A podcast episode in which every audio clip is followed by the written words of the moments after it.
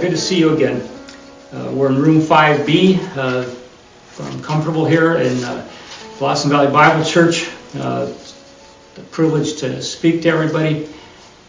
I pray that you're well. Uh, I pray you're well physically, uh, emotionally, spiritually. Uh, these are challenging times, real challenging. Praise God, we have a God who is not surprised by what's happening around the world and God who cares for us and loves us and uh, gives us wisdom for the situations we face. I pray you're doing well. Uh, obviously, we're praying for things to get back to normal, be back in church. Uh, until then, uh, talk to a, a camera. And, and, I'm so glad that there's people on the other side that are listening because uh, we started last time the, the, first part of this series of, of knowing God. Uh, I wasn't boasting, but I said it's a great series, meaning not, okay, Bob, doing a great job. Hopefully it's a good job. But it's a great subject, and I hope you get uh, involved with the subject and wanting to increase uh, in the knowledge of God, just like what he wrote to the, Paul wrote to the Colossians, that they would increase the knowledge of God, that that would be true of, of you and true of me uh, as well.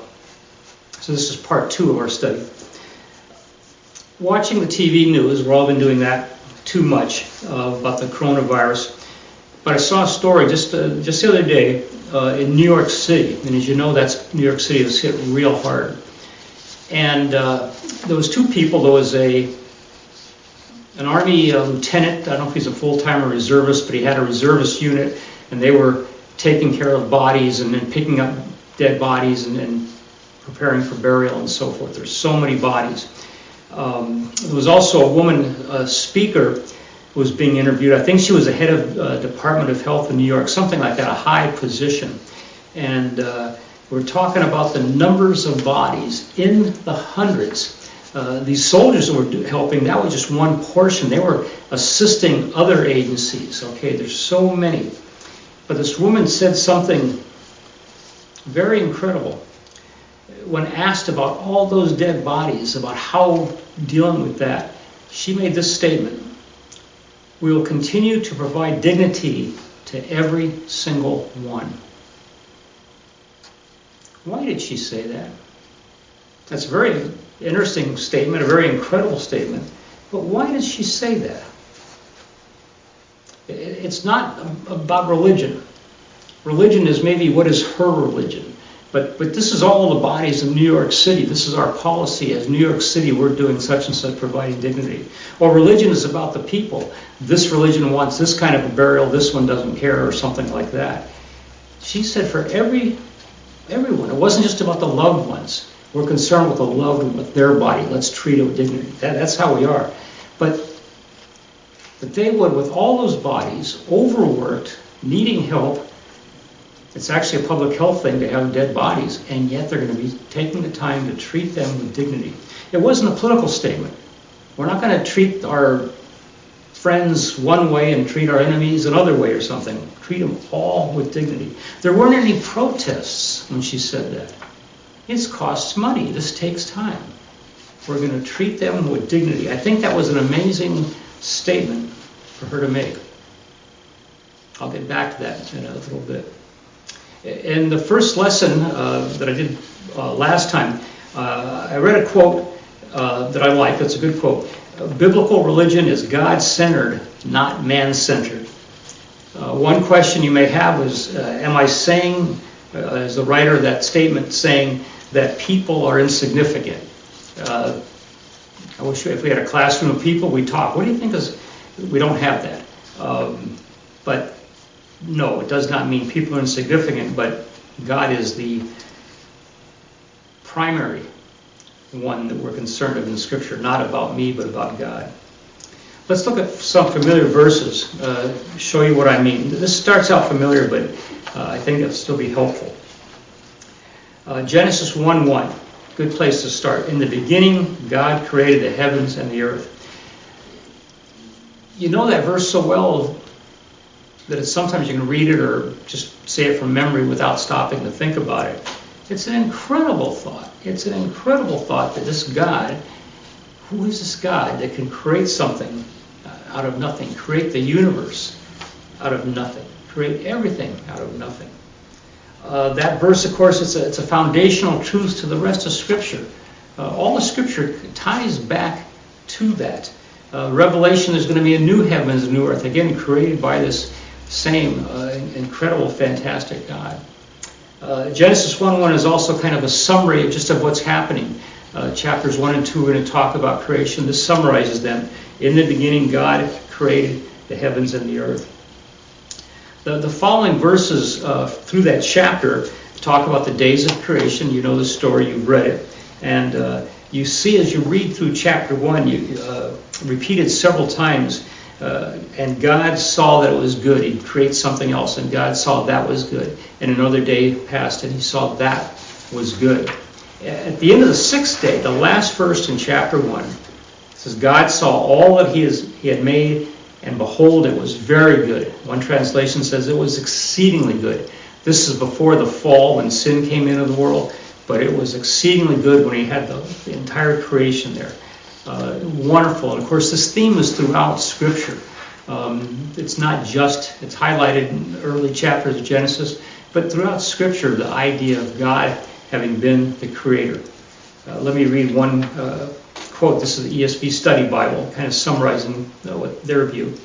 Uh, God made the world. The scriptures clearly reveal that he brought the heavens and earth into being by means of his spoken word.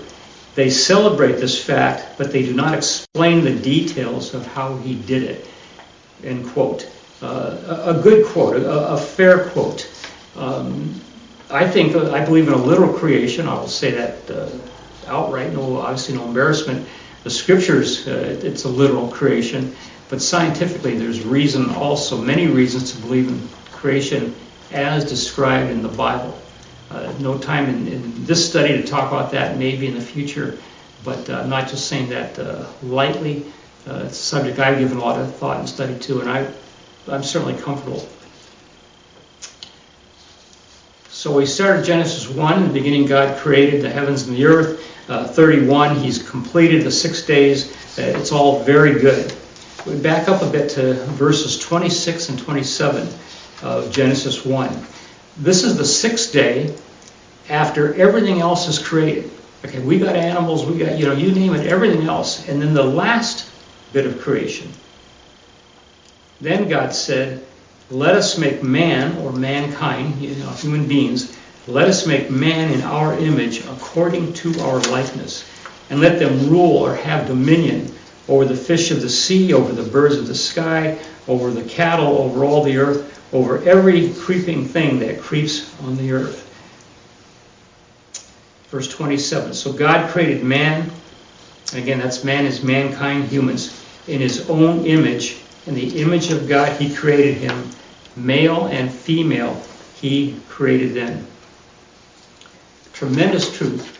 So creation, which was all of the universe, which is fantastic. Now we have the creation of man, but it's special. It's the way it's written as you read it. It isn't just one more thing to be created. It isn't okay. I'm done with the plants now, the animals now. This is a special uh, in the language of that, and not just those verses, but uh, throughout Scripture.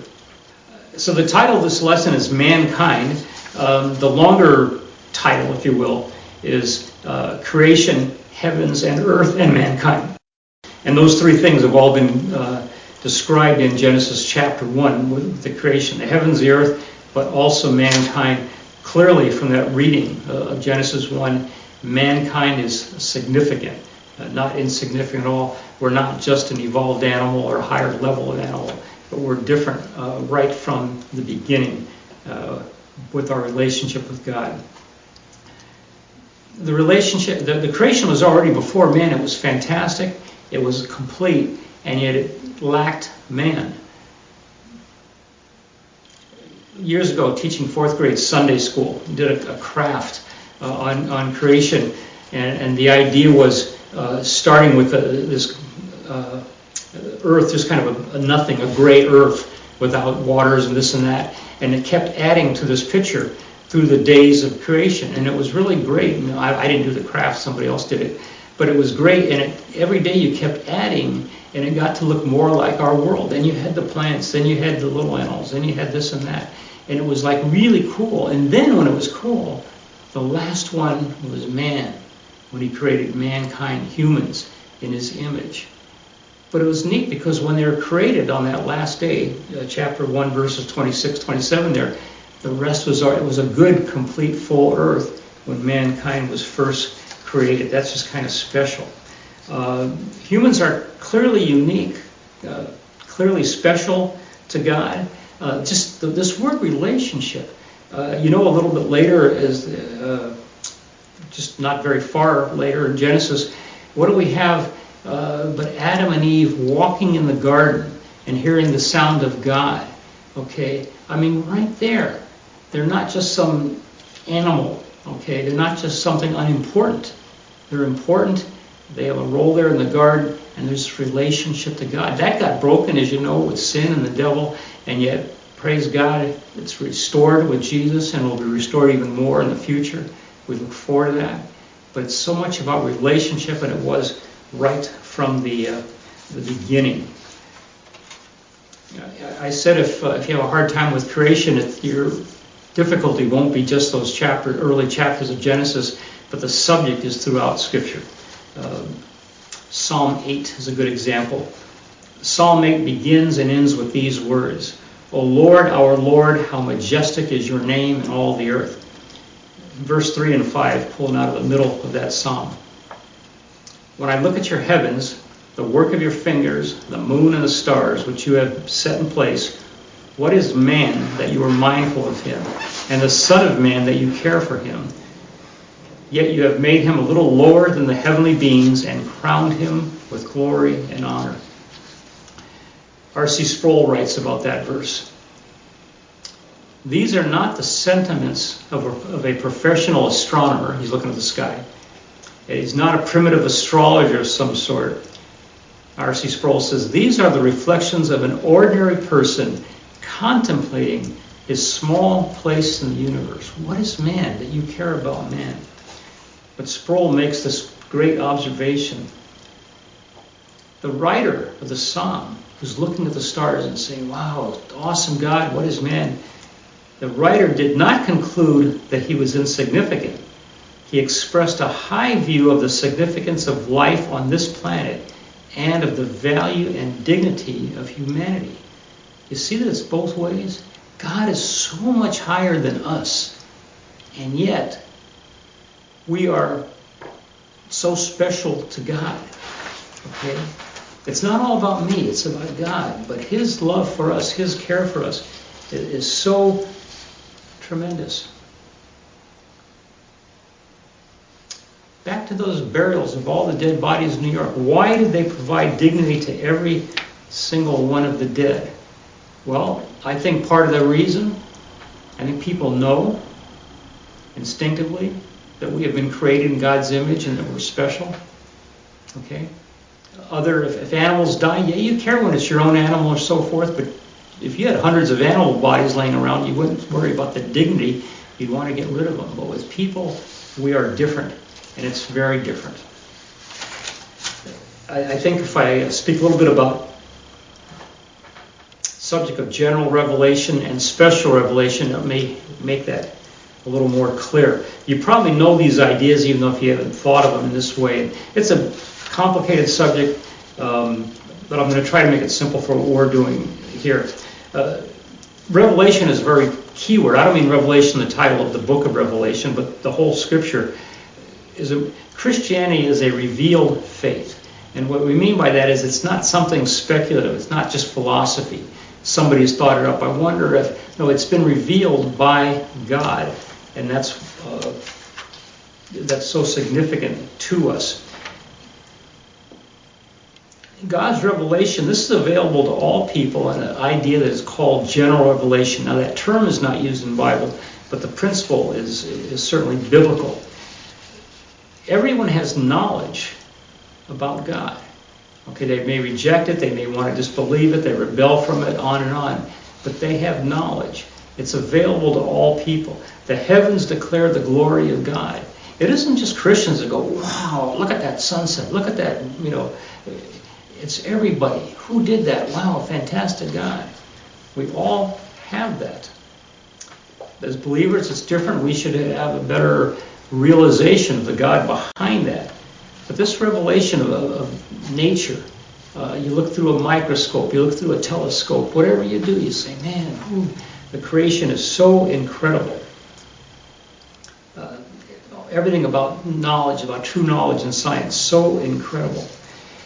General revelation is something that all people have. And if you're familiar with the scriptures, you're probably thinking ahead to uh, Romans 1, where um, God held people, holds people accountable for rejecting Him because He made Himself known in the creation. Okay. Special revelation is Scripture. Okay, we have the Bible. Only people with access to the Bible uh, know about this. Okay, others may know and reject it, but this is where uh, all the, the, significant truths, I mean, about Christ and redemption and, and, and all those things. Uh, there's so much that we are revealed to us in the Scripture, but there is also a great deal in uh, in just nature itself through general revelation. In the book of Job, I'll finish with this here. In the book of Job, um, you know, there's a lot of discourses and they're questioning God and how could God allow this and that. And uh, it's a long book and of course interesting. But toward uh, in Job 38, when God speaks, they've been talking about Job and his friends talking about God, but now God speaks. Uh, and the Lord answers Job from the whirlwind and says, "This is God to Job. Now I have some questions for you. Where were you when I laid the foundation of the earth? Tell me if you have understanding." And then he goes on for two chapters about things in nature, wonderful things in nature that he did, he made, and Job doesn't. Job couldn't do that. Job doesn't understand them. Job doesn't know the hasn't have the wisdom or the power or any of that that God has. And I call it a science test, and God does great, and, and Job fails. God didn't say to Job, "Have you read me about me in the book?" He didn't say that. He says, what about nature here? Just what about this and that and all these parts of nature that uh, he expected Job to have more understanding. And of course, at the end, Job says, "I spoke when I shouldn't spoke, uh, spoken, and uh, and you're you're right." Psalm 33. I'm going to finish with uh, with this. By the word of the Lord the heavens were made, their starry host by the breath of his mouth. He gathers the waters of the sea as a heap. He puts the deeps in the storehouse. Let all the earth fear the Lord. Let all the inhabitants of the world stand in awe of him. For he spoke, and it came to be. He commanded, and it stood firm. This is true for the whole world. As Christians, we have more knowledge, more knowledge available to us. Again, through, through the Word, through, through the Holy Spirit. Uh, uh, revealing the word to us, but all people do. So we treat we treat dead bodies in New York City with dignity because we cared like this. I think that was an amazing thing. This is why you see good in people. This is part of the.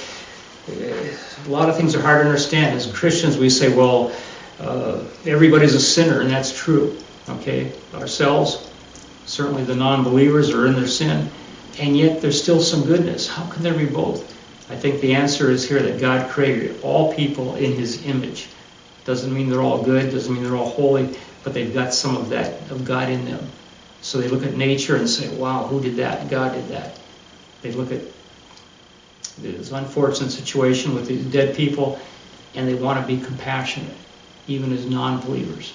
Okay? So I think that's don't know if I did the subject well. It's a hard subject. Uh, hopefully in a future lesson. Look forward to the next next lesson is going to be uh, interesting. Uh, I hope you're I hope you're here for the next one. Okay.